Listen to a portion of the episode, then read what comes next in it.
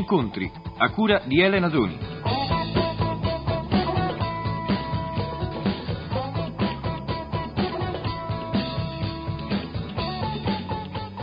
Buongiorno a tutti, come avete sentito sono Elena Doni, sono tornata dopo un certo intervallo in cui mi ha sostituito Dina Luce.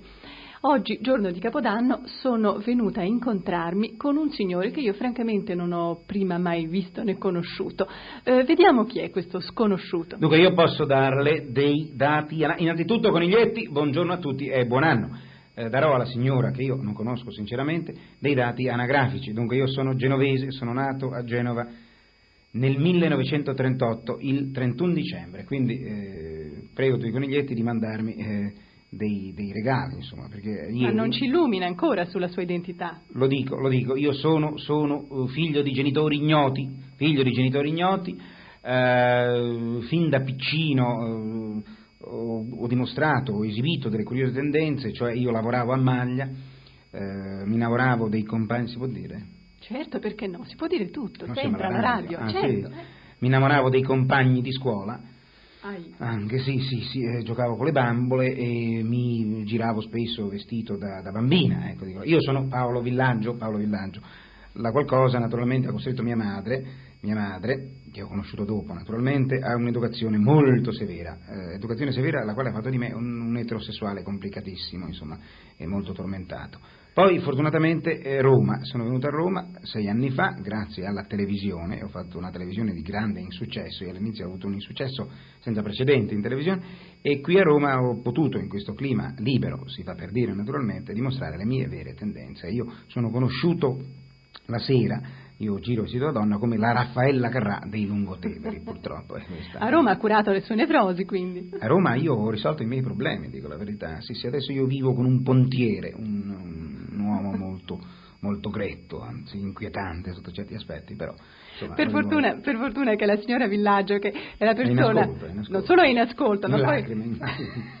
è la persona più graziosa e più gentile che io abbia conosciuto, che fa da tramite, perché è difficilissimo acchiappare questo Paolo Villaggio, anche perché Paolo Villaggio sta lavorando, è incredibile. Il giorno di Capodanno. Appunto, e come mai dico è una fame? Dunque, non è una fame di niente, praticamente il, ecco coniglietti, so che molti ogni tanto c'è qualche coniglietto che mi scrive e mi dice eh, perché tu che sei a Roma non mi davi la mano, a me piacerebbe fare il cinema o la televisione. Non lo fate mai coniglietti, che errore madonnale. Io sono alla fame, cioè non si guadagna una lira, si guadagna poco, insomma io guadagnavo più prima quando ero impiegato, o perlomeno non più prima, ma però mi amministravo meglio i denari, invece qui terribile, spese di rappresentanza, il pontiere naturalmente che dicevo prima, e lavoro, lavorare sempre perché i problemi delle produzioni sono sempre pressanti, eh, deve uscire a Pasqua un film che si chiama Fantozzi. Che cos'è il film Fantozzi? È un film che altro non è che la traduzione, che la traslazione sullo schermo di Fantozzi 1, cioè il mio libro Fantozzi, e il secondo tragico libro di Fantozzi. Libri che hanno avuto un tale successo che hanno costretto gli editori, che sono anche produttori, non faccio il nome, noti bene, e saranno molto scontenti, Rizzoli lo devo dire, scusi, a produrre anche un film. Loro sperano di ripetere il successo clamoroso di parecchi anni fa dei Don Camillo, che furono sei. Finora siamo al primo Fantozzi, però io ho visto il materiale girato e vi premetto vi prometto, anzi, scusi, queste dislalie, queste piccole papere sono dovute Ma come parla bene, ha studiato molto lei. Io sì, sono intelligenza superiore alla media e so anche che queste papere, queste impuntature di voce sono danno dovute... un senso di realtà poi. Danno un grande senso di realtà, ma anche danno anche un senso di inquietudine a me, perché un medico, mio amico, mi ha detto che sono dovute o a stanchezza oppure a una malattia venerea e quindi io, dico la verità, lei capisce sono la mia preoccupazione. Dunque Fantozzi, io spero film, ho visto dal, dal materiale girato, dalle prime cose che abbiamo fatto, che promette di essere come il libro. La cosa più difficile era di mantenere, essere fedeli al linguaggio iperbolico. So che molti coniglietti l'hanno comprato, hanno comprato questi libri che, lo posso dire, hanno avuto un successo senza precedenti.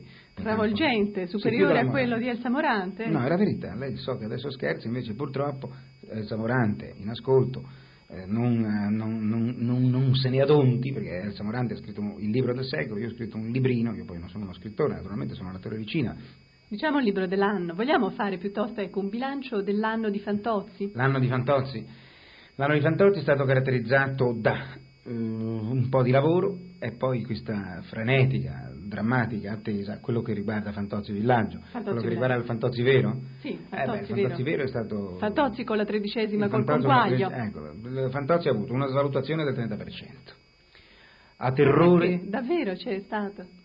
C'è stata una salutazione del 30%. Solo per Fantozzi però. Eh, la verità no, anche per Sindona, veramente comunque. Fantozzi ha avuto una salutazione del 30%.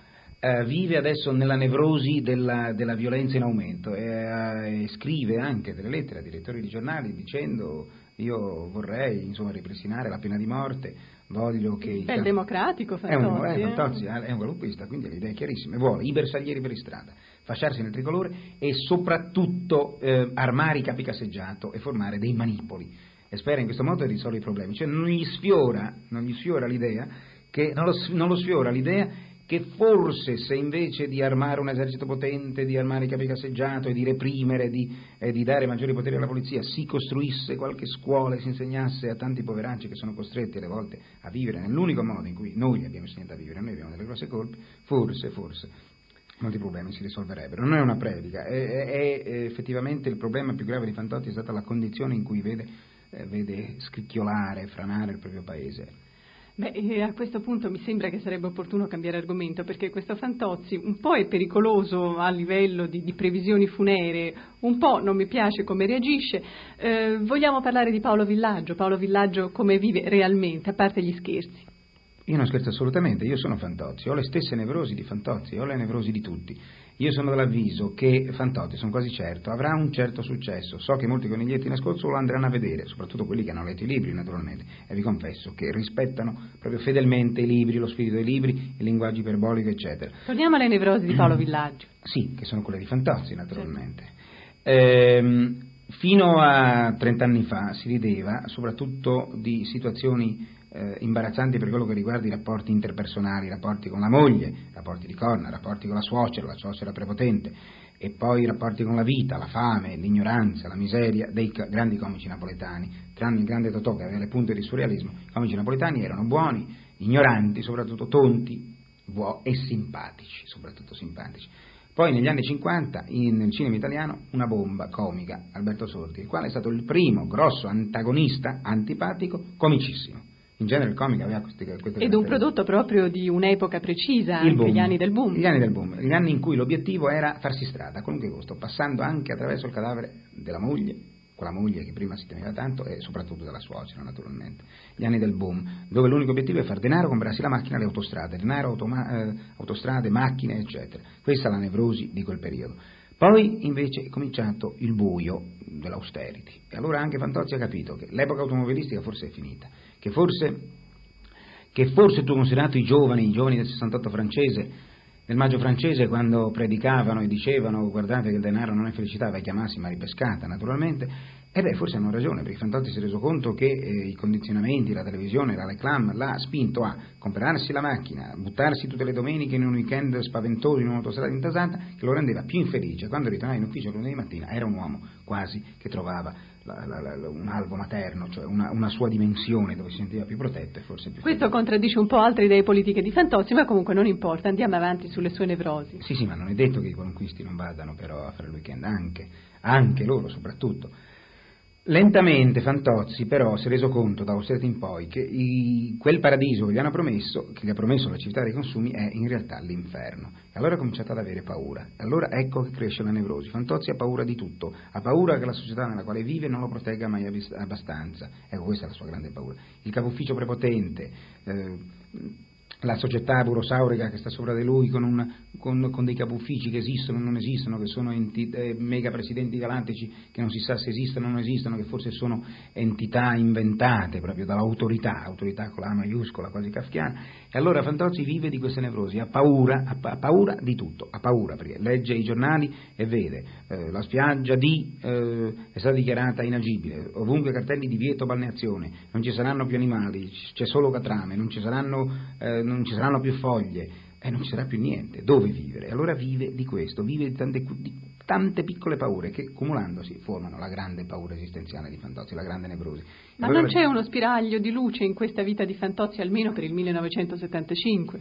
Sì, a Fantozzi rimane sempre la speranza. Fantozzi, sinceramente, è un uomo abbastanza felice, pieno di nevrosi, pieno di paure, però che non rinuncia a una cosa, a vivere. Male, vivrà peggio forse, perché il mare sarà più inquinato, le strade saranno più insopportabilmente piene di, eh, di come si chiama, quel cianuro di potassio, no? Che... Sì, è successo un po' di giorni sì, fa, ma, no, insomma è casuale. Diossido di carbonio, una cosa...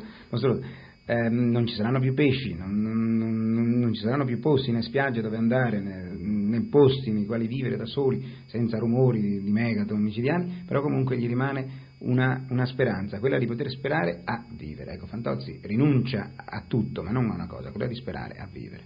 Va bene, eh, diciamo che la speranza di Fantozzi è un po' modesta, ma sperare di vivere meglio, tutto sommato, è la speranza di tutti noi, Paolo Villaggio compreso, spero. Sì, ma vede, io ho detto non sperare di vivere meglio, Fantozzi ormai spera solo di sopravvivere, ha proprio paura che che, che, il mondo nel quale lui è vissuto uh, si dissolva, non, c'è questo clima, lo si sente, io vivo a Roma, una città poi che è particolarmente importante per questi climi, è una città piena di flautolenze tremende, in attesa di pestilenze quasi, gli appuntamenti sono ci vediamo forse, ma vedremo, e quel film lì si farà, ma insomma vediamo. E questa doveva essere l'intervista lieta di Capodanno con la lieta, speranza, ma sono... con queste cose? Ma no, ma allora lei preferisce la, l'allegria, vuole un... Allegria! Vuole quell'allegria sinistra? No, assolutamente. Ecco, no, allora io io e allora ci vediamo chissà quando. Ci vediamo sicuramente l'anno prossimo, con le stesse nevrosi, le stesse paure, ma soprattutto, diciamo francamente, le stesse speranze.